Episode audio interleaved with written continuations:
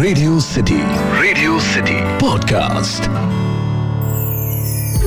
Radio City पर कहानी पौराणिक भारत की। हनुमान जी जब सुंदरकांड में रावण के निजी महल में पहुँचे तो उन्होंने क्या देखा? आज मैं आपको बताता हूँ। रेडियो सिटी पर मेरा नाम है अखिल और आप सुन रहे हैं कहानी पौराणिक भारत की। एक ऐसा पॉडकास्ट जहाँ मैं आपके लिए रामायण महाभारत पुराण लोकगीत लोक कहानियों से अलग अलग कथाएँ और कहानियाँ लेकर आता हूँ।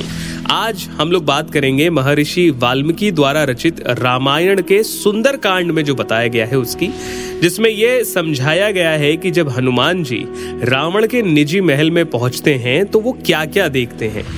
तो सबसे पहले निजी महल की बात करते हैं। हनुमान जी देखते हैं कि चार दांत और तीन दांतों वाले हाथी इस बड़े भवन को चारों ओर से घेर कर खड़े थे और हाथों में हथियार लिए हुए बहुत से राक्षस उसकी रक्षा कर रहे थे।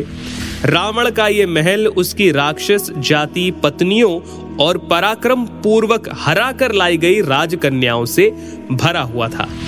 जो समृद्धि महाराज कुबेर यम वरुण के यहाँ दिखाई देती है, उससे भी बढ़कर संपत्ति यहाँ देखी जा सकती थी। सभी प्रकार के रत्नों से विभूषित पुष्पक नामक दिव्य विमान जो स्वर्ग लोक में विश्वकर्मा ने ब्रह्मा जी के लिए बनाया था और कुबेर ने बड़ी भारी तपस्या करके उसे ब्रह्मा जी से प्राप्त किया था और फिर कुबेर से बलपूर्वक राक्षस राज रावण ने हथिया लिया था। वो पुष्पक विमान भी यहाँ खड़ा हुआ दिखाई देता है।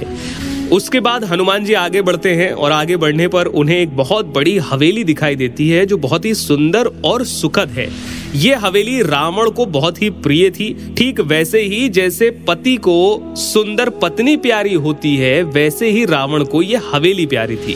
उसमें मड़ियों की सीढ़ियाँ थी, सोने की खिड़कियाँ उसकी शोभा बढ़ा रही थी, उसके फर्श स्फटिक मणियों से बनाए गए थे, जहाँ बीच बीच में हाथी के दांतों द्वारा विभिन्न प्रकार की आकृतियाँ बनी हुई थी। मोती हीरे, मूँगे, चांदी और सोने के द्वार भी उसमें से अनेक प्रकार से बने हुए थे।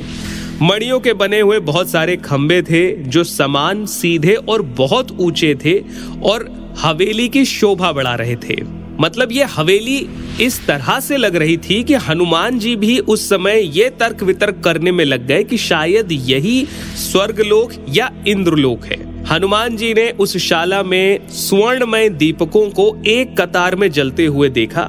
इसके बाद उनकी नज़र पड़ी रावण पर। अब रावण किस तरह से दिखता है, ये मैं आपको बताने वाला हूँ, जो वाल्मीकि रामायण में लिखा गया है।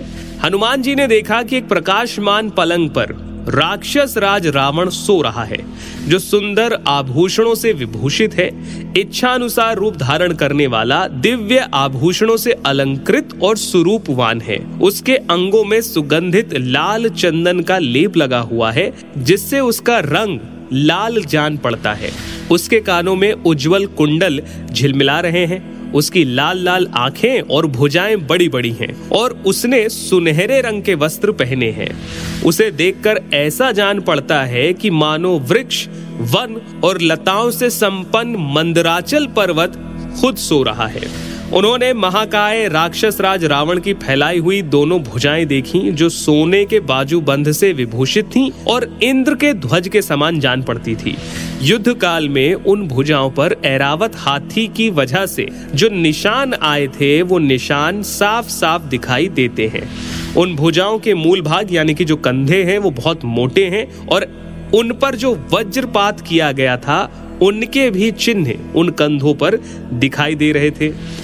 उनकी उंगलियाँ और हथेलियाँ बड़ी सुंदर दिखाई दे रही थी। मतलब दृश्य कुछ ऐसा था कि हनुमान जी ने जब उन दोनों भुजाओं और रावण को देखा तो उनको ऐसा लगा जैसे मंदराचल पर्वत की गुफा में सोए हुए दो अजगर लेटे हुए हों। सोए हुए राक्षस राज रावण के मुख से आम और नाग केसरी की मिली हुई सुगंध आ रही थी। तो कुछ इस तरह से दिखाई दिए रावण, हमारे अपने हनुमान जी को। आप अगर इसके बारे में विस्तृत से पढ़ना चाहें, अच्छे से डिटेल में जानना चाहें तो वाल्मीकि जी द्वारा रचित रामायण में सुंदर कांड में आपको ये पूरा प्रसंग पढ़ने को मिलेगा। फ़िलहाल, आज का ये पॉडकास्ट आपको कैसा लगा, मुझे ज़रूर बताइए। इंस्टाग्राम पर at the rate RJ Akhil के नाम से हूँ मैं, और आप चाहे तो ईमेल कर सकते हैं podcast at my Radio City dot com पर। फ़िलहाल के लिए इतना ही, सुनते रहिए रेडियो सिटी रेडियो सिटी पर, कहानी पौराणिक भारत की।